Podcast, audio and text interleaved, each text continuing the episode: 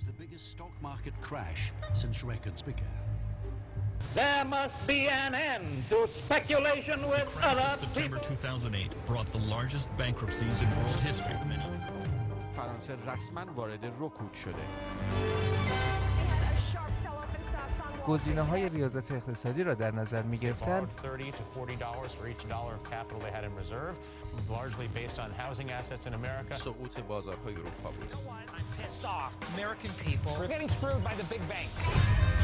and I am getting madder and madder. It's unbelievable Then this guy walks into my office and says, سلام این قسمت هشتم پادکست دموکراسی در کاره تو این قسمت می‌خوام درباره راه گذار از سرمایه داری به سیستم اقتصادی بر اساس اداره شورایی حرف بزنم برنامه تو قسمت قبل این بود که این موضوعات رو همونجا بگم. اما خب چیزی که باید می‌گفتم طولانی شد و جمع نشد توی قسمت یه ساعته. تو قسمت قبل قسمت هفتم درباره نحوه کار بنگاه های خودگردان کارگری و اداره شورایی حرف زدم. تو این قسمت درباره شیوه گذار از روش اداره فعلی بنگاه های اقتصادی به سوی دموکراسی در محیط کار می‌خوام حرف بزنم. دیدید که اون ایده ایده خیلی خوبیه. حالا شاید فکر کنید چطور میشه به اون سیستم برسیم. این چیزی که تو این قسمت می‌خوام بگم و این قسمت در ادامه قسمت قبله و برای اینکه بتونه یه دید خوبی به همون بده درباره این موضوع گذار از سیستم اقتصادی سرمایه‌داری از لحاظ مفهومی خیلی وابسته است به قسمت قبل. البته تو قسمت سوم هم درباره این بنگاه های دموکراتیک کوتاهتر حرف زدم. و گفتم که تحقیقاتی که درباره اینطور بنگاه ها شده نشون داده این بنگاه ها در مجموع بهتر هم کار می‌کنن اگه قسمت هفتم رو گوش ندادید حتما برید اون رو گوش بدید و برگردید. حتی بدی نیست که قسمت سوم رو هم گوش بدید اول بعد هفتم رو گوش بدید بعد برگردید اینجا. اینجوری دید بهتری راجع به این موضوعی که امروز بخوایم مطرح کنیم خواهید داشت. خب بریم ببینیم چطور میشه به سمت گذار از سرمایهداری رفت. و یه سیستم اقتصادی دموکراتیک بر اساس ورکر کوآپ یا تعاونی های دموکراتیک کارگری چطور می‌تونه به وجود بیاد و جای سرمایهداری رو بگیره؟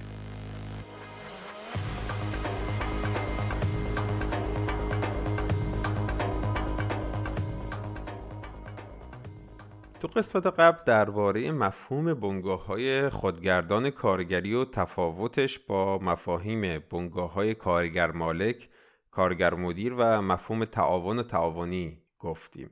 در مورد مدل های مختلف دموکراسی در سیستم سیاسی حرف زدیم و گفتیم تو اداره شورایی میشه شکل های مختلف دموکراسی داشت و تکنولوژی امروزی به همون می‌تونه کمک کنه که کارمون تو اجرای این دموکراسی در محیط کار آسونتر بشه. و مثال شرکت لومیا رو مطرح کردم که اونا یه نرم افزاری اپی دارن برای تصمیم گیری شورایی. یک دو تا مغلطه ای که میگن کارگر و کارمند نمی‌تونه درست تصمیم بگیره برای بنگاهی که توش داره کار می‌کنه رو نقد کردم و رد کردم. در آخر در جواب یکی از دوستان دموکراسی در کار مثال عینی زدم که یه بنگاه مبتنی بر اداره شورایی با مالکیت همه اعضاش چطور می‌تونه شکل بگیره کار کنه و مناسبات داخلی این بنگاه های خیش فرمای کارگری چطور می‌تونه باشه. الان می‌خوایم ببینیم که اگه ما بخوایم در نهایت سرمایهداری رو کنار بذاریم و بریم یه سیستم اقتصادی دموکراتیک و عادلانه رو بنا کنیم باید از کجا شروع کنیم؟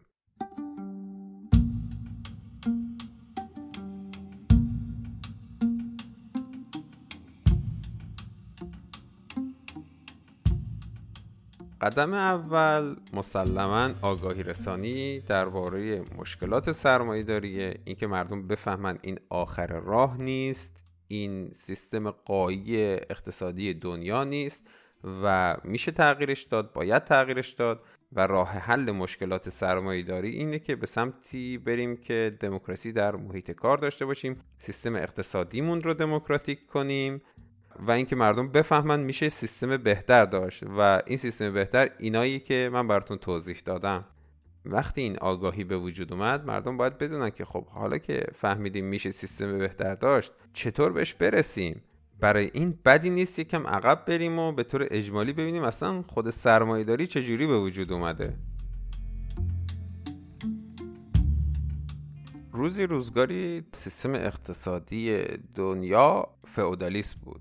ارباب داشتیم رعیت داشتیم. کسی نبود که بیاد یه سری آدم دیگر رو استخدام کنه. کسی نبود که بیاد نیروی انسانیش رو به این شکل بفروشه به شکل امروزی. اگه شما رعیت بودید روی یک زمینی به دنیا آمده بودید همونجا کار می‌کردید مازادتون رو به ارباب می‌دادید همونجا هم میمردید بچه هاتون هم به همین ترتیب. اونجا کسی کسی رو برای حقوقش استخدام نمی‌کرد کسی هم نمی اومد نیروی کارش رو بره به اربابا بفروشه. ما می‌دونیم این سیستمی که الان بهش میگیم سرمایهداری یا کاپیتالیسم باید از دل این سیستمی که الان توضیح دادم از دل ارباب رعیتی به وجود می اومد خب این چجوری اتفاق افتاد؟ چطور اولین سرمایه دار به وجود اومد؟ چطور پولش از کجا جمع شد که تونست بعدش بیاد یه سری آدم رو استخدام کنه بهشون حقوق بده؟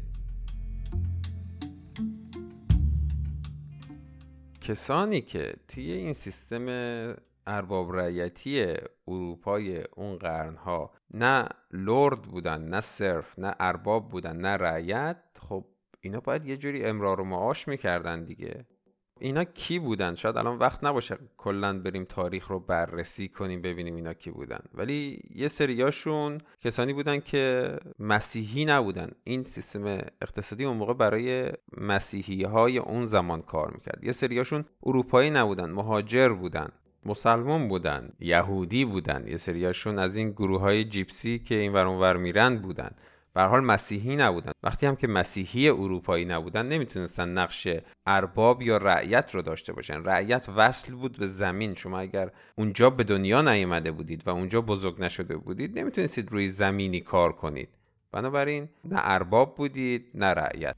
ولی خب که باید راهی وجود داشت که امرار و معاش کنید دیگه. خیلی از اینجور آدم ها بازرگان شدن. یعنی یه مال و تجاره رو از یک جایی می خریدن که ارزون بود می بردن یه جایی که گرونتر بود می فروختن. حالا و اینجوری امرار و معاش می‌کردن یه سری دیگه از این آدم هایی که نه ارباب بودن نه رعیت اینطوری به وجود می آمدن که شما فرض کنید یه رعیتی یه زمینی داره رو اون زمین کار می‌کنه و محصولاتش رو که بهش می‌گفتن اجاره رنت به ارباب می‌داد و اون چیزی که اضافه میمون خودش و خانوادهش می‌خورن.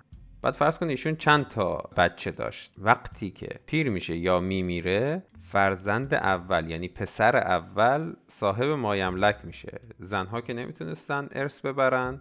فئودالیسم هم جوری بود که تمام ارث به پسر اول می‌رسید. خب پسر دوم سوم چهارم اینا دیگه نه ارباب می‌شدن نه رعیت دیگه روی اون زمین مالکیتی نداشتن.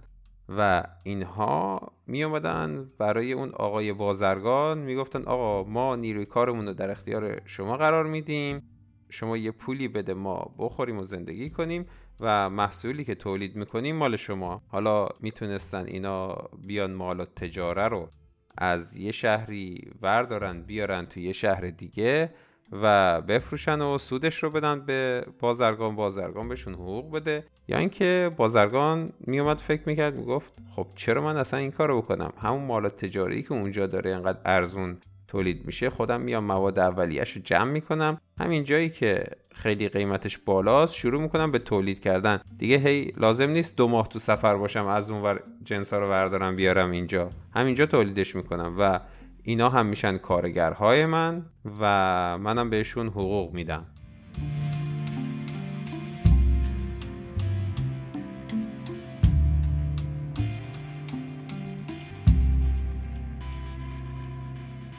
خب این ابتدای سرمایداری بود خیلی ساده دیگه. حالا یه سری مفاهیم دیگه هم هست. اینجا خیلی نمی‌خوام وارد بحثم کنم. داشتم داستان تعریف می‌کردم. این مفاهیم هم انباشت اولیه و سلب مالکیت از رعیت هاست. ولی اینها کمک کرده به این ابتدای سرمایداری زمانی که این رعیت ها از زمینی که روش داشتن به صورت آبا اجدادی کار می‌کردن. سلب مالکیت شدند و ارباب اومد همه اون زمین ها رو گرفت. اینا خودشون شدن افرادی که دنبال کار بودن باید می‌رفتن یه جای دیگه نیروی کارشون رو میفروختن که بتونن درآمدی داشته باشن برای امرار معاش. و حالا که ارباب هم زمین های بیشتری داشت می‌تونست زمین رو بفروشه پول بیشتری بذاره روی پولهاش و با اون پول تجارت کنه. تجارت یعنی که اون پول رو می‌داد به آقای بازرگان. می‌گفت آقای بازرگان آقای سرمایه‌دار حالا من این پول رو به شما میدم. شما بیا تولید بیشتری انجام بده محصولاتت رو بیشتر بفروش آدمهای بیشتری رو استخدام کن. و تهش از سودت که کردی اینقدر درصد مال من. اینم می‌شد مثلا سرمایه گذار برای اون کارآفرین یا حالا هر چی می‌خوایم بهش بگیم. یعنی این انباشت اولیه که اون زمان ها موازی با پیدایش سرمایهداری اتفاق افتاد این انباشت سرمایه بر اثر سلب مالکیت از رعیا از زمین هاشون به وجود اومده بود. باعث شد سرمایهداری یه سرعت بیشتری بگیره. خب سرمایهدار یا همون بازرگان سابق یه سرمایه ای رو با همین بازرگانی خودش این ور بردن مایملک و استخدام آدم ها یا تولید همون محصول تو همون منطقه ای که قرار بود بفروشه یه سرمایه ای رو اینجا انباشت می‌کرد سر هم جمع می‌کرد که این ابتدای سرمایه داری بود و برای اینکه بتونه پیشرفت کنه بیزینسش رو گسترش بده احتیاج به جمع کردن سرمایه از این ور بود. یکی از روش های به دست آوردن سرمایه برای ادامه دادن این کسب و کارش این بودش که از آقای فئودال پول قرض کنه. اوشون هم که الان ماشاءالله به دلیل سلب مالکیت از رعیا سرمایه بیشتری داره. خب می‌تونه پول رو قرض بده به آقای سرمایه دار که ایشون تولید بیشتری کنه. وقتی که این رسم یواش یواش دیگه فراگیر شد که سرمایهدار پول قرض کنه برای تولیدش دیگه شروع کردن به دولت نگاه کردن که آقا آی دولت ما می‌خوایم اینجا تولید کنیم. ما می‌خوایم کار برای شما به وجود بیاریم. یه پولی چیزی به ما قرض بده که ما بتونیم تولیدمون رو را بندازیم و کار برای مردم تولید کنیم. دولت یواش یواش قانع شد که باید این سرمایه رو برای کارآفرین ها یا کارفرماها یا سرمایدارها فراهم کنه. بعضی وقتا با زور مجبور شد که به این نتیجه برسه باید این کار رو انجام بده و بعضی وقتا هم خودش این کار رو کرد. یواش یواش خزانه دولت جایی شد که سرمایدار می‌تونست ازش قرض کنه. سرمایدار دیگه سوبسید می‌خواست برای کار به وجود آوردن و تولید کردن. می‌خواست که مالیات کمتری بده. از دولت می‌خواست براش کانال بسازه که بتونه کشتیاش رو اونجا ببره. از دولت می‌خواست براش جاده بسازه که بتونه تو جاده مال و تجارش رو از این ور به اون ور ببره که بتونه سود و درآمد بیشتری کسب کنه. این سیستم جدید که اون موقع هنوز نامی نداشت یواش یواش رشد پیدا کرد. از دل ارباب رعیتی به وجود اومد بزرگ شد رسید به رقابت با سیستم ارباب رعیتی. از دولت انتظاراتش خیلی بیشتر شد این انتظارات خیلی فراگیر شدند و این انقدر بزرگ شد که سیستم ارباب رعیتی رو تو دنیا ورانداخت حالا یک کشور بعد از یک کشور دیگه ولی در نهایت شد سیستم غالب دنیا. اما توجه کنید که برای سالیان سال سرمایدار و ارباب کنار همدیگه زندگی می‌کردن. دو تا بخش بزرگ وجود داشت تو اقتصاد جامعه که به صورت کاملا متفاوت از همدیگه عمل می‌کردن. سالایان سال اینا با همدیگه مراوده داشتن و تجارت داشتن از همدیگه قرض می‌گرفتن به همدیگه جنس میفروختن. این روال اون موقع بود با همدیگه مراوده داشتن و رقابت کردن. حالا چرا من دارم اینها رو میگم؟ الان هم ما توی دوره مشابه تاریخی هستیم که این تغییر نیازمند کمک ماست. این تغییر هم چیزی نیست جز به وجود آمدن ورکر کوآپس یا تعاونی های دموکراتیک کارگری به عنوان یک بخش رقابت کننده با سیستم اقتصادی سرمایهداری. جایی که تصمیمات به صورت دموکراتیک توسط کارگران گرفته میشه و در نتیجه تصمیمات اصلا شکل دیگه ای داره. خب اینا چجوری می‌تونن سرمایه جمع کنن تا یه همچین بخش اقتصاد رو برای خودشون به وجود بیارن؟ قبل از اینکه اینا رو بگم باید بگم که این ورکر کوآپ ها یا تعاونی های دموکراتیک کارگری همه جور حقی دارن که از دولت این امکانات رو طلب کنند برای راه اندازی همچین بخشی در جامعه اینا حق بزرگی دارند تا یک زمین بازی عادلانه ای رو طلب کنند از دولت برای رقابت با بنگاه های سرمایه دارانه. برای صدها سال دولت ها سوبسید می‌دادند راه میکشیدند به کارخونه ها و از کارخونه ها به شهرها. سیستم آموزشی راه انداختند برای آموزش کارگران و متخصصانی که توی بنگاه های مدل سرمایه داری نیازه. دیگه موعدش شده یا حتی هم خیلی هم دیر شده که دولت ها بیان همچین چیزی رو همچین امکاناتی رو برای بنگاه های غیر سرمایه دارانه یا بنگاه های دموکراتیک کارگری فراهم کنن تا اینکه این رقابت بین این دوتا بنگاه ها بتونه عادلانه بشه. همونجور که در ابتدای به وجود اومدن سیستم سرمایه داری اینجور امکانات توسط دولت ها برای سرمایدار به وجود اومد ما هم می‌خوایم همین امکانات برای سیستم اقتصادی دموکراتیک به وجود بیاد ما همچین حقی رو داریم که بتونیم این انتخاب رو داشته باشیم که از یک تولیدی که به صورت دموکراتیک انجام شده حمایت کنیم. اگر دو تا جنس جلوی شما باشه اگر یکیش توی ورکر کوآپ تولید شده باشه یکیش توی یه بنگاه سرمایه‌دارانه خب شما کدوم رو انتخاب می‌کنید؟ ما باید این انتخاب رو داشته باشیم و ببینیم کدوم یکی از این سیستم ها رو می‌خوایم؟ کدوم سمت برای جامعه بهتره؟ هیچ مقاومتی نباید وجود داشته باشه وقتی که این بنگاه های دموکراتیک از دولت سوبسید می‌خوان از دولت زمین مجانی می‌خوان از دولت وام می‌خوان از دولت مقرراتی رو می‌خوان که به وجود اومدنشون رو تسهیل کنه. سالیان سال همینجور حمایت ها از سیستم اقتصادی سرمایهداری شده. الان حق سیستم های دموکراتیک حق مردمه که همچین چیزهایی رو از دولت ها طلب بکنن. و اصلا نباید در مقابل این هیچ درنگی بشه که اینجور امکانات رو ما به سیستم های دموکراتیک بدیم. باید سیستم آموزشی وجود داشته باشه که به شرکت های دموکراتیک کارگری کمک بکنه که کارگرهاشون یاد بگیرن چجوری می‌تونن تصمیم اشتراکی بگیرن چجوری می‌تونن تو این بنگاه ها کار کنن. باید دانشگاه هایی وجود داشته باشه که اقتصاد سیستم ورکر کوآپ رو تدریس کنه باید تحقیقات بشه و بودجه ها در نظر گرفته بشه برای دانشگاه ها و کسانی که در این راستا می‌خوان علم رو گسترش بدن خب سرمایه برای راه اندازی این بنگاه ها از کجا می‌تونه بیاد؟ دولت می‌تونه این سرمایه رو فراهم کنه. این بانک های به دولت وابسته هن می‌تونن این کارا رو انجام بدن. نه تنها دولت شهر و دولت های محلی شوراهای شهر انجمنهای محلی می‌تونن این سرمایه رو برای بنگاه های دموکراتیک کارگری فراهم بکنن. انجمنهای مذهبی و مساجد محلی می‌تونن این سرمایه ها رو فراهم کنن. توی اون دورانی که سرمایهداری از دل فئودالیسم به وجود اومد کلیسا کلیساهای پیشروی اون دوران خیلی کمک کردن به سرمایهدارها برای جمع کردن سرمایه تا بتونن بنگاه هاشون رو راه بندازن. چرا الان این نتونه اتفاق بیفته؟ سندیکاهای کارگری هم می‌تونن این سرمایه رو فراهم کنن. البته ما تو ایران اول باید سندیکای کارگری رو شکل بدیم بعد بریم به اینجاها برسیم. ولی تو کشورهای دیگه سندیکاهای کارگری دارای ردیف بودجه و درآمد هستند و می‌تونن این سرمایه رو برای اینجور بنگاه ها فراهم کنن.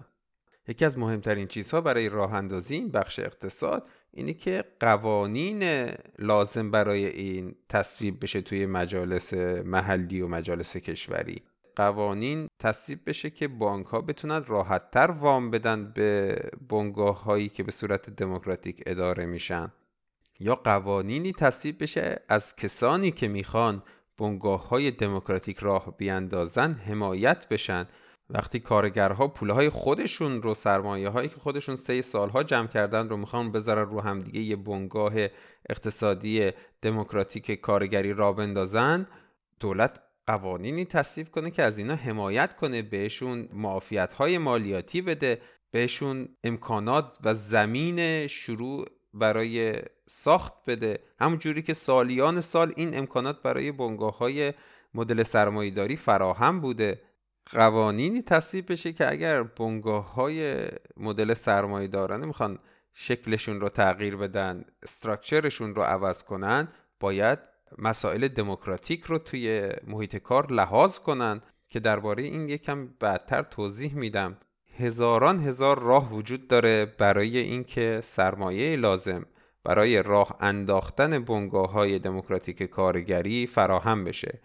همون جوری که در ابتدا سیستم اقتصادی سرمایهداری وقتی که می‌خواست راه بیفته سرمایهش رو از این ور و اون ور و از وقتا با زد و خورد و جنگ و انقلاب جمع کرد و تونست این سیستم راه بیفته. ما هم الان می‌تونیم با همین جور مبارزات با همین جور تلاش ها و با جمع کردن سرمایه از این ور اونور بنگاه های مدل اقتصادی ورکر کوآپ رو بنا کنیم. و برای این لازمه یه تعهدی تو سیستم اقتصادی مملکت و دنیا به وجود بیاد که از این بخش اقتصاد حمایت کنه و باید ما برای به وجود آوردن این تعهد در دولت ها در میان سیاستمدارها تلاش کنیم.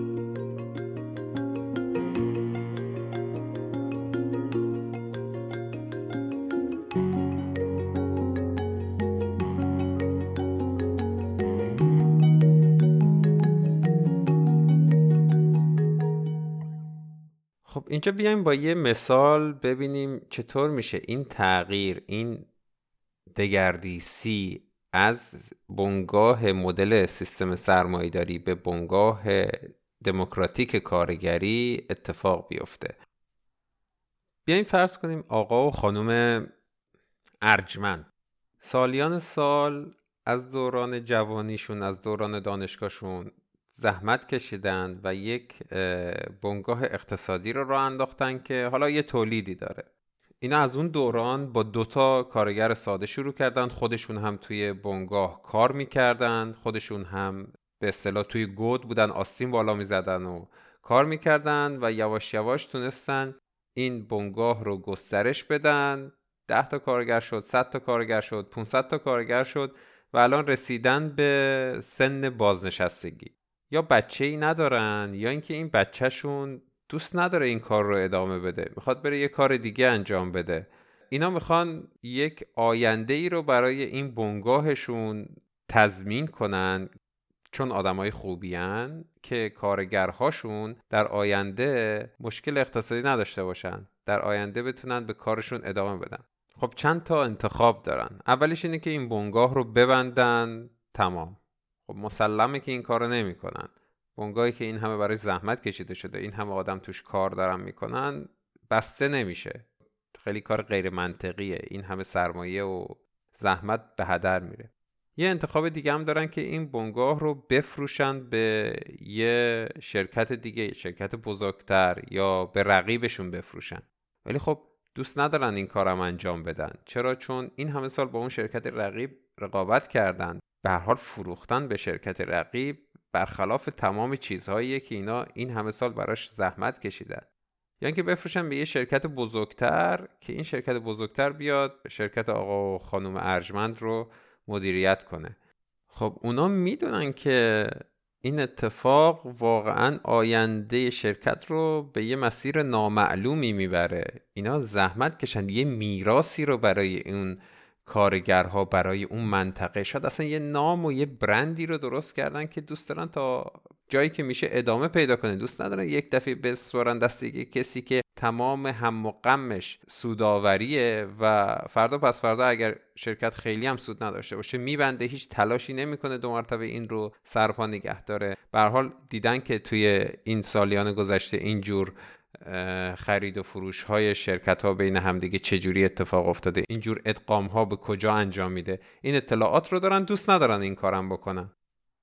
خب انتخاب دیگه اینه که برن سهام شرکت رو توی بازار بورس بفروشن. به اصطلاح شرکت عمومی بشن. تو انگلیسی بهش میگن going public. خب اینم خیلی فرقی با انتخاب قبلی نداره چون شما نمی‌دونید سرنوشت و آینده شرکت رو میسپارید دست کی.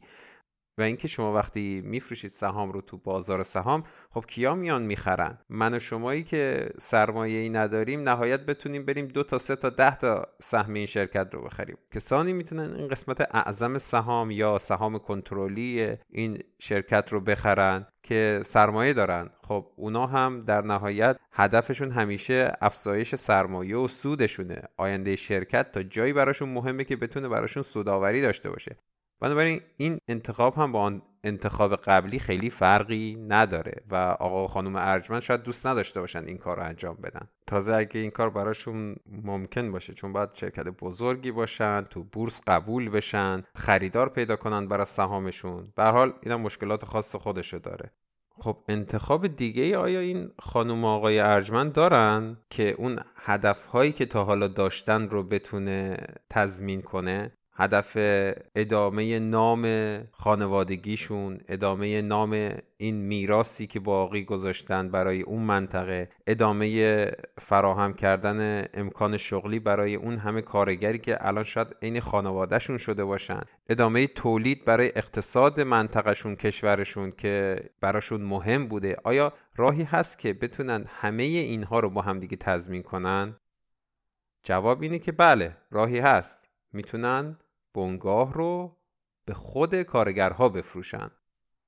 با این کار تمام این اهدافی که بهتون گفتم محقق میشه و کارگرها برای خودشون یه تضمین شغلی به وجود میارن. وقتی که پول گذاشتن جمع شدن به عنوان یک ورکر کوآپ به عنوان یک تعاونی کارگری این بنگاه اقتصادی رو از خانم آقای ارجمند خریدن و می‌تونن مطمئن باشن که این بنگاه یه دفعه پا نمیشه بره به خاطر نیروی کار ارزون تر توی چین و اندونزی و فلانجا تولید کنه.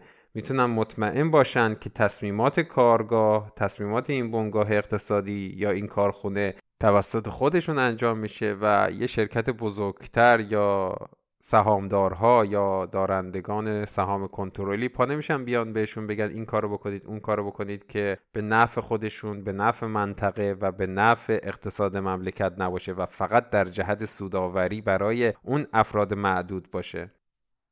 با خرید این بنگاه می‌تونن مطمئن باشند برای آینده اون منطقه هم کار وجود داره. می‌تونن رشد کنن می‌تونن گسترش بدن کارشون رو. برای نسل های بعدیشون یک میراث خوبی باقی بذارن و برای اون منطقه هم بهتر باشه. چون مالیات دارن میدن و اون مالیات خرج همون منطقه میشه که دو مرتبه سودش میره به جیب خودشون. و همه این فوایدی که من گفتم می‌تونه اینجا به وقوع بپیونده در صورتی که اگر کارگرها پول داشته باشن سرمایه داشته باشن بتونن این بنگاه رو بخرن یعنی تمام چیزی که نیاز دارن برای اینکه این همه اتفاقها بیفته سرمایه برای خرید بنگاه از خانوم و آقای ارجمنده خب این پول از کجا می‌تونه بیاد something that's intrinsic to British movement. And across the world, they're massive. There's a billion people One in six of the world's populations are either users or members of a co-op of some form. So what we're proposing is national investment, proper taxation for the very richest, and empowerment of communities through local spending, local investment, and empowering people to determine their own lives. Social justice, socialism. حالا به جای اینکه من بیام براتون رویا پردازی کنم بگم این پول از کجا میاد بیاید نگاه کنیم به یک کشوری که داره این کار رو می‌کنه یعنی می‌خواد این کار رو بکنه. اون کشور هم کشوری نیست جز انگلستان و حزب کارگر که تو مانیفست انتخابات عمومی گذشتهش متعهد شده. بخش ورکر کوآپ بخش بنگاه های دموکراتیک کارگری انگلستان رو به وجود بیاره یا گسترش بده. تو انگلستان هم دو تا حزب اصلی داریم حزب محافظ کار و حزب کارگر. کانزرواتیو و لیبر پارتی این دوتا مثل حزب دموکرات و جمهوری خواه آمریکان با اندکی تفاوت اما یه اتفاقی که توی چند سال گذشته افتاد اینکه دو سه بار پشت سر هم حزب کارگر رهبری رو انتخاب کرد یا به سیاست ها و برنامه هایی رأی داد که در جهت افزایش عدالت عمومی در جامعه بود. و این یعنی انتخاب آقای جرمی کوربین به رهبری حزب و این یک تغییر عظیم در جهت و سمت و سوی حزب کارگر نسبت به سی چل سال گذشته بود. کاری که حزب کارگر می‌خواد بکنه اینه. اگر حزب کارگر انتخاب بشه به عنوان دولت بعدی انگلستان این حزب متعهد میشه که بخش ورکر کوآپ بخش تعاونی کشور انگلستان رو به طور قابل ملاحظه‌ای گسترش بده. این سیاست رسمی حزب و تو مانیفستشون که برای انتخابات عمومی گذشته تهیه شده بود به طور کاملا واضح اومده. من تقریبا ترجمه کلمه به کلمش رو گفتم. برای این کار می‌خوان یه قانونی رو بگذرونن به این شکل. اگر یک بنگاه اقتصادی مدل سرمایه داری شکل همین بنگاه خانم و آقای ارجمند که من گفتم. بخواد خودش رو بفروشه به یک شرکت دیگه. بخواد بره سهامش رو توی بورس عرضه کنه یا بخواد اصلا ببنددش. باید قبل از همه این کارها به خود کارگرها پیشنهاد بده که بنگاه رو از خانم آقای ارجمند بخرن. بهش میگن the right of first refusal. حق امتناع اول یا حق رد کردن اول. کارگرها می‌تونن با فروش این بنگاه به یک بنگاه اقتصادی دیگه یا ادغامش با یه شرکت دیگه یا ارائه سهامش در بازار سهام یا فروختنش به یک فرد دیگه مخالفت کنن و خودشون بنگاه رو از خانم و آقای ارجمند بخرن. تا قبل از اینکه اینا بخوان آینده شرکت رو تغییر بدن و این خرید و فروش رو انجام بدن می‌تونن به کار خودشون کاملا ادامه بدن همونجوری که تا حالا انجام دادن. و هیچ فشاری روی شرکت و صاحبان شرکت نخواهد بود. اما به محض اینکه بخوان این معامله رو انجام بدن بفروشن به یه شرکت دیگه یا بفروشن به یه فرد دیگه یا وارد بازار سهام بشن باید اول این پیشنهاد رو به کارگرها بدن که بتونن بنگاه رو از صاحبان فعلیش بخرن. این قانونیه که در صورت پیروزی حزب کارگر در انگلستان تصویب خواهد شد. چون می‌دونید که وقتی که حزب کارگر پیروز بشه یعنی مجلس عوام انگلیس رو دستش گرفته و مجلس عوام هم نخست وزیر بعدی رو انتخاب می‌کنه. یعنی یه هارمونی توی سیاست به وجود میاد که تصویب کردن این قانون کاملا انجام پذیره خب سرمایه این کار از کجا میاد؟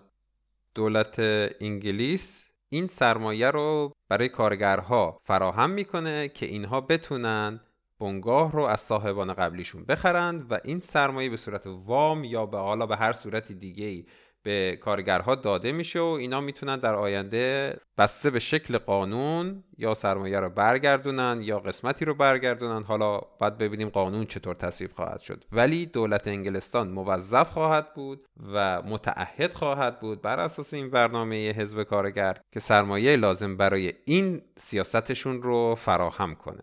حالا شاید به ذهن شما بیاد که آیا این عادلانه است جوان مردانه است؟ چرا باید از بخش تعاونی مملکت اینجوری حمایت بشه. چرا باید این امکانات رو در اختیار کارگرها بذاریم؟ ولی جوابش اینه که 300 سال دولت ها دارن امکانات مشابه رو در اختیار این کارآفرین ها سرمایه‌دارها و بنگاه های مدل سرمایه‌داری می‌ذارن. بهشون سوبسید میدن بهشون معافیت مالیاتی میدن. وقتی که تو ایران این بنگاه های دولتی این شرکت های دولتی داشتن خصوصی سازی می شدن یا خصولتی سازی می شدن به کسانی که می‌خواستن این بنگاه ها رو بخرن وام های بلند مدت داده شد. شرکت ها رو بسیار ارزون بهشون فروختن. با فسادهای گسترده ای که توی این خصوصی سازی ها وجود داشته تمام سرمایه مملکت رو سرمایه من و شما رو به تاراج بردن حراج کردن. حالا که ما می‌خوایم بیایم این سرمایه رو بسپریم دست کسانی که می‌خوان این بنگاه رو با عقل خودشون برای خودشون با توانایی که خودشون دارن چون متخصص اون کارن اداره کنن حالا ما یه دفعه به این نتیجه رسیدیم که وای آیا این جوان مردانه است عادلانه است؟ بقیه چی میشن؟ مسلما این کار عادلانه است. در مقابل بخش سرمایه داری کشور یا دنیا ما می‌خوام یه بخشی رو به وجود بیاریم با همون شرایطی که دولت ها تا حالا برای بنگاه های سرمایه داری فراهم کردن ما می‌خوام یک زمین مساوی به وجود بیاد که کارگرها خودشون بتونن بنگاه رو از دولت بخرن از صاحبان قبلیش بخرن با تسهیلات و سرمایه‌ای که توسط دولت فراهم میشه مثل همون سرمایه‌ای که سالیان سال برای کارآفرین ها و بنگاه های سرمایه‌داری فراهم شده.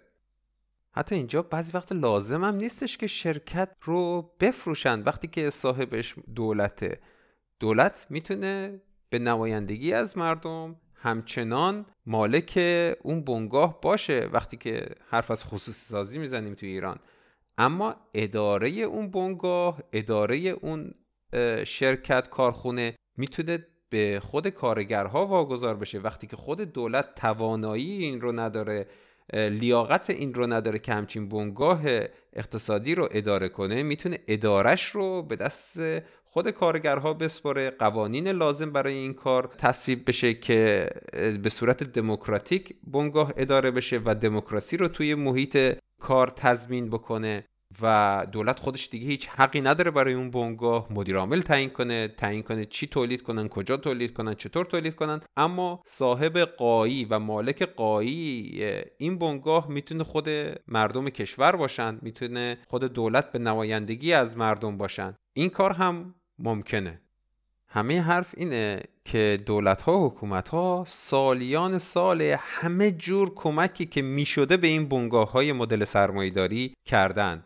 الان برای گسترش و توسعه بنگاه های مدل دموکراتیک همون کمک ها و همون حمایت ها و همون سوبسید ها و همون وام ها و تسهیلات حق بنگاه های دموکراتیک کارگری حق کسانیه که می‌خوان به صورت دموکراتیک محیط کارشون رو اداره کنن و حق کسانی مثل کارگران نیشکر هفت پست که سالیان سال دارن تلاش می‌کنن برای حقوقشون و طی سال جاری به این نتیجه رسیدن که می‌خوان خودشون بنگاه خودشون رو به صورت شورایی یا دموکراتیک اداره کنن. و حقشونه که دولت تسهیلات لازم و قوانین لازم رو براشون به وجود بیاره که اینا بتونن به این مهم دست پیدا کنن. تازه دولت ها و حکومت ها در کنار همین حمایت های قانونی که تا حالا به بنگاه های مدل سرمایه داری کردن سالیان سال با لابی ها و فساد هایی که تو سیستم دولتی وجود داره هزاران هزار کمک و تسهیلات غیرقانونی به این بنگاه های سرمایه دارانه دادن. این کمک هایی که ما برای سیستم ورکر کوآپ متصوریم شدنی از طریق حکومت و از طریق دولت و این تسهیلات میشه برای این بنگاه ها فراهم بشه که اینا بتونن رو پای خودشون بیستن و به تولید ادامه بدن و آینده بهتری رو برای منطقه و خودشون و بچه هاشون فراهم کنن. اینطور میشه که ما یک بخش قوی و رقابت کننده با بخش سرمایهداری اقتصاد به وجود میاریم و اون وقت همه مردم می‌تونن تصمیم بگیرن که آیا می‌خوان از سکتور تعاونی اقتصاد حمایت کنن یا سکتور سرمایهداری اقتصاد حمایت کنن. تولیدات این رو بخرن تولیدات اون رو بخرن تو بخش تعاونی دموکراتیک اقتصاد کار کنن یا تو بخش سرمایهداری کار کنن. اگه سرمایه ای دارن آیا می‌خوان تو بخش سرمایه دارانه اقتصاد سرمایه گذاری کنن یا تو بخش ورکر کوآپ اقتصاد سرمایه گذاری کنن؟ این یه رقابت عادلانه و برابری خواهد بود تو اقتصاد که دولت می‌تونه با این فراهم آوردن تسهیلات و کمک ها برای بخش تعاونی ایجاد کنه. پس این کار نه تنها شدنیه بلکه خیلی نزدیکه چون همین چند روز پیش بود که دولت ترزا می دولت حاکم در انگلستان نتونست یک لایحه بسیار مهم که لایحه جدایی از اروپا بود رو تو مجلس به تصویب برسونه و یک شکست بسیار بدی تو مجلس عوام خورد که در تاریخ مجالس و دولت‌های انگلیس بی سابقه بوده و شاید به زودی یک انتخابات جدیدی توی انگلستان داشته باشیم که در این صورت هیچ بعید نیست که حزب کارگر روی کار بیاد و با توجه به این تعهدی که اینا توی مانیفستشون دادن برای گسترش بخش تعاونی اقتصاد ما شاهد این باشیم که تو انگلیس بخش تعاونی به شدت و به سرعت طی سالیان آینده گسترش پیدا می‌کنه. The result of tonight's vote is the greatest defeat for a government since the 1920s in this house. This is a catastrophic defeat for this government. After two years of failed negotiations, the House of Commons has delivered its verdict on her Brexit deal, and that verdict is absolutely decisive. The most important issue facing us is that the government has lost the confidence of this House and this country. I therefore, Mr Speaker, inform you I have now tabled a motion of no confidence in this government. And I'm pleased, I'm pleased that motion will be debated tomorrow. So this House can give its verdict on the sheer incompetence of this government and pass that motion of no confidence in the government. خب حالا من و شما به عنوان یک عضو این جامعه و یک کسی که این مسئله برامون مهمه عدالت برامون مهمه چیکار می‌تونیم بکنیم همینی که شما دارید الان این پادکست رو گوش می‌دید یعنی اینکه براتون این براتون این مفهوم این دموکراسی در محیط کار این عدالت مسئله است دیگه. خب ما چی کار می‌تونیم بکنیم؟ مهمترینش که همین اول پادکست هم گفتم اطلاع رسانیه. اطلاع رسانی یعنی اینکه این مفهوم و این راه حل برای این بنبستی که سرمایداری توش دچار شده رو به مردم معرفی کنیم. این کار رو می‌تونیم با حرف زدن و مباحثه با دوستامون خانوادهمون با همکارانمون درباره این موضوع انجام بدیم. چون وقتی که حرف می‌زنید ایده های جدید به وجود میاد و سوالات جدید به وجود میاد و برای اینکه شما بخواید این سوالات رو جواب بدید باید برید تحقیق بیشتری بکنید لاقل سرچ بکنید تو اینترنت ببینید چه جوابهایی براش وجود داره. اگر زبان غیر فارسی بلدید متریال هایی که در این زمینه وجود داره رو می‌تونید ترجمه بکنید. می‌تونید توی شبکه های اجتماعی اینا رو بذارید تو وبلاگتون بذارید. تولید علم به زبان فارسی برای ما ایرانی ها در این زمینه بسیار مهمه چون به کافی مطلب در این باره وجود نداره. اگر دوست دارید می‌تونید به پادکست دموکراسی در کار کمک کنید یا به کسانی که دارن این مفاهیم رو تو ایران ترویج میدن کمک کنید. تلاش برای دیده شدن این پادکست و حرفهایی که اینجا مطرح میشه بین مردم فارسی زبان خیلی اهمیت داره. تمام این کارها زیر مجموعه همون اطلاع رسانی دستبندی میشه که پاشنه آشیل سیستم سرمایداری پاشنه آشیل همه سیستم های معیوب دنیا آگاهی مردم درباره مشکلات اون سیستم و راه حل برای فائق اومدن بر اون مشکلاته.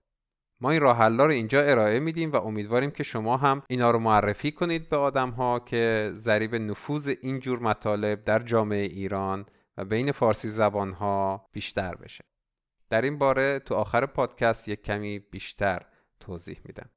کار دیگه ای که میشه کرد اینه که ما از سیاستمدارانی که این اهداف رو دنبال می‌کنن حمایت کنیم. مثلا اگر تو انگلستان آدم زندگی می‌کنه از همچین سیاستمدارانی حمایت کنه اینها رو معرفی کنه به آدم های دیگه که اینا حرفاشون شنیده بشن.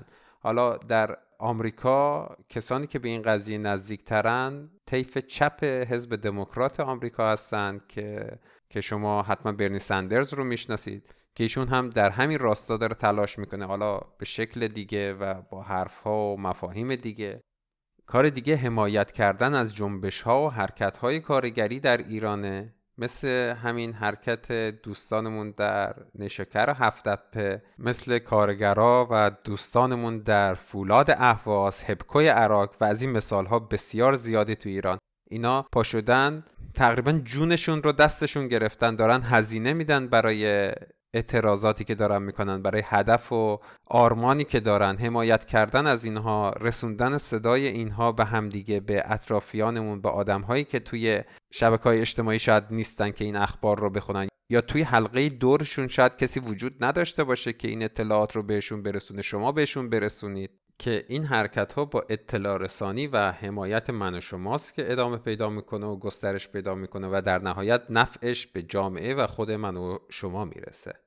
کار دیگه ای که می‌تونیم بکنیم راه اندازی شرکت ها، گروه ها، انجمن ها و بنگاه های دموکراتیک کارگریه. یعنی هر جا می‌خوایم کاری رو انجام بدیم که باید به صورت تیمی اداره بشه این رو به صورت دموکراتیک انجام بدیم. این یه تمرینیه برای من و شما. که دموکراسی رو بین خودمون توی گروه های کوچیک تمرین کنیم. دموکراسی فقط در سطح سیاسی و در سطح تصمیم گیری کلان برای جامعه نیست. تو هر محیط کوچیکی باید یاد بگیریم بتونیم دموکراسی رو تبیین کنیم و به دموکراسی تصمیمامون رو بگیریم. چند وقت پیش دو ایمیل زده بود و یه سری راهنمایی خواسته بود و مشاوره خواسته بود راجع به راه اندازی یه استارتاپی که خیلی علاقه داشتم به صورت دموکراتیک بشه. من تمام چیزی که به ایشون گفتم رو تو قسمت قبل توضیح دادم برای شما که می‌تونه این شکل باشه می‌تونه اون شکل باشه. و تا جایی که بتونم و علمم کفاف بده و توانم برای تحقیق و بررسی جواب بده به همه کسانی که می‌خوان این کار رو بکنن کمک خواهم کرد و برای این کار که بتونم کمک بکنم به کمک شما هم باز هم نیاز دارم. اینکه بتونیم نظر همدیگر رو تحمل کنیم و این تمرین هایی که بین خودمون داریم می‌کنیم رو به بچه هامون هم آموزش بدیم به نسل جدید آموزش بدیم که برای اونها به صورت پیشفرض تو ذهنشون باشه که اگر می‌خوان یه کار تیمی رو انجام بدن باید دموکراتیک انجام بدن. شاید تغییر برای ما توی این سن خیلی سختتر باشه ولی برای بچه هامون همچین تغییرات بسیار ساده تر خواهد بود. چند قدم اونورتر باید تلاش کنیم مفاهیم بنگاه های دموکراتیک کارگری رو در ایران به صورت آکادمیک در بیاریم. علمش رو که در جاهای دیگه وجود داره و طی این سالیان آینده گسترش پیدا می‌کنه رو مستندسازی کنیم تدوین کنیم که برای مردم در دسترس باشه و حتی اگر امکان داره برامون کارگاه ها و کلاس های آموزشی همچین مفاهیم رو در آینده تدارک ببینیم که برای گروه های سنی مختلف بتونه این مفاهیم دموکراسی در محیط کار یا بنگاه های اقتصادی غیر سرمایهداری یا سیستم اقتصادی پسا سرمایهداری رو درس بده.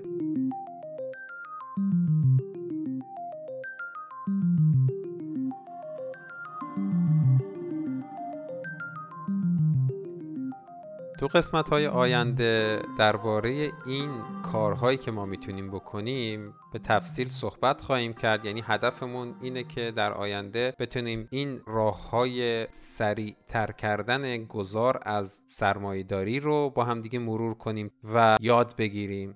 کار دیگه که در ادامه تو این پادکست خواهیم کرد اینه که اقتصاد سیستم سرمایهداری رو یعنی بخش های مختلف اقتصاد سیستم سرمایهداری رو خیلی ریز بشیم توش. مثلا من یک رشته توییتی نوشته بودم راجع به صنعت خودروسازی در دنیا و اینکه چطور سیستم سرمایهداری این خودرو رو تو ذهن ما جا انداخت به عنوان وسیله اول حمل و نقل. یه همچین چیزهایی رو در آینده به صورت دقیق تر بررسی کنیم. صنعت داروسازی رو می‌خوایم بررسی کنیم. صنعت مالی دنیا رو یک کم بررسی کردیم تو قسمت دوم. مطمئنا جا داره که بیشتر و دقیق تر بررسی بشه که بتونیم مشکلات فعلی در این سیستم ها و در این صنایع و در این بخش های مختلف اقتصاد رو ببینیم و وقتی که می‌خوایم از سرمایداری گذار کنیم به سوی یک سیستم اقتصادی بهتر همون اشتباهات رو دوباره تکرار نکنیم.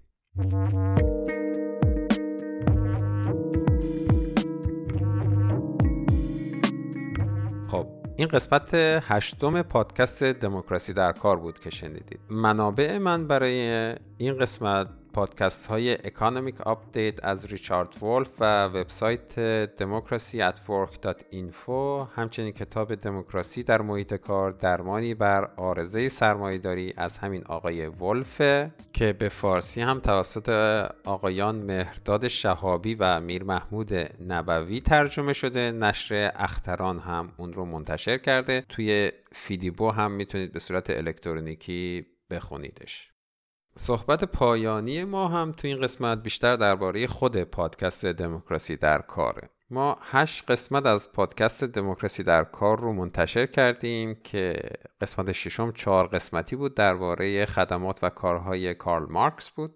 توی این چند وقت خیلی شما لطف کردید به پادکست دوستان زیادی کمک کردن به گسترش پادکست و سوالات زیادی از طرق مختلف به دستم رسید.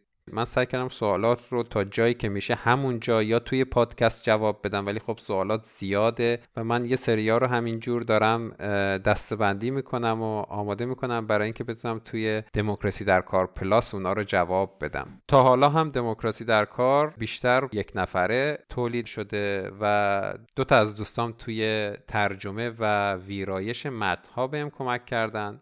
می‌خوام اینجا بگم که من خیلی استقبال می‌کنم از کسانی که بخوان توی دموکراسی در کار به من کمک کنن. برای این کار فعلا چند تا موضوع به ذهنم می‌رسه که کمک رو می‌تونم بپذیرم و خیلی به صورت مدون می‌تونیم تعیین کنیم قالب همکاری رو. قسمت اول ترجمه مطالبیه که ما اینجا به صورت منابع پادکست ارائه میدیم. یه سری ویدیو هست میشه ترجمه کرد. یه سری یه سری منابع علمی به صورت انگلیسی وجود داره یا آلمانی وجود داره. اگر اگه کسی بتونه و بخواد میشه کمک کنه اینا رو ترجمه کنیم توی وبسایتی که در آینده برای دموکراسی در کار راه میندازیم بذاریم. وبسایت دموکراسی در کار هم داره راه میفته. داریم تلاش می‌کنیم که فعلا قالبش رو آماده کنیم و مطالب رو بذاریم. که بتونیم مطالب تکمیلی و منابع و یک که یک جور پایگاه داده database ی درست کنیم که بشه اطلاعات لازم درباره اینجور تعاونی ها و worker co-op رو اونجا پیدا کرد و برای اون هم احتیاج به کمک داریم. قسمت دیگه ای که شاید جذابتر باشه برای دوستانی که می‌خوان کمک کنن اینه که من در آینده این پادکست رو به سویی خواهم برد که شاید با شمایی که می‌خواین کمک کنید بتونم مصاحبه کنم. مثلا شما یه موضوعی رو می‌بینید و میرید دربارش تحقیق می‌کنید. شما مسلط میشید به اون موضوع و اگه من بخوام بیام اون اطلاعات رو از شما بگیرم و یه پادکست در بیارم شاید خیلی طول بکشه و برای این کار بهتره اصلا بشینیم با هم دیگه صحبت کنیم. شما اون موضوع رو برای من تعریف کنید و با همدیگه راجع به اون موضوع صحبت می‌کنیم و این میشه یک قسمت پادکست. یعنی یه جورایی شما میشید خبرنگار پادکست دموکراسی در کار درباره فلان موضوع فلان چیزی که شما خودتون علاقه دارید و موضوعش البته با همکاری هم انتخاب میشه که اینطور بتونیم دامنه نفوذ دموکراسی در کار رو توی جامعه گسترش بدیم و این مفاهیم رو بتونیم برای تعداد بیشتری از مردم توضیح بدیم. شاید اینطور بتونیم پادکست دموکراسی در کار رو زودتر و مرتبتر در بیاریم که اینجور نظم هم به سر و شکل پادکست دموکراسی در کار و این کاری که داریم انجام میدیم داده بشه. ممنون که گوش دادید و ممنون که حمایت می‌کنید از پادکست دموکراسی در کار. اگر پادکست به مذاقتون خوش میاد و دوستش دارید به دیگرون معرفیش کنید توی اپهای پادکست کامنت بذارید ستاره بدید. همین کارهایی که باعث میشه پادکست بیشتر دیده بشه اینا می‌تونه به ما کمک کنه که ما هم به دست افراد بیشتری برسیم. که این در آینده بتونه آگاهی رسانی سریعتر و بهتری رو به جامعه داشته باشه و در نهایت گذار سریعتری و زودتری به سوی دنیای پس و سرمایهداری داشته باشیم. بازم ممنون. من هم محمد هستم و این قسمت هشتم پادکست دموکراسی در کار پلاس توی اول بهمن سال 1397 منتشر میشه.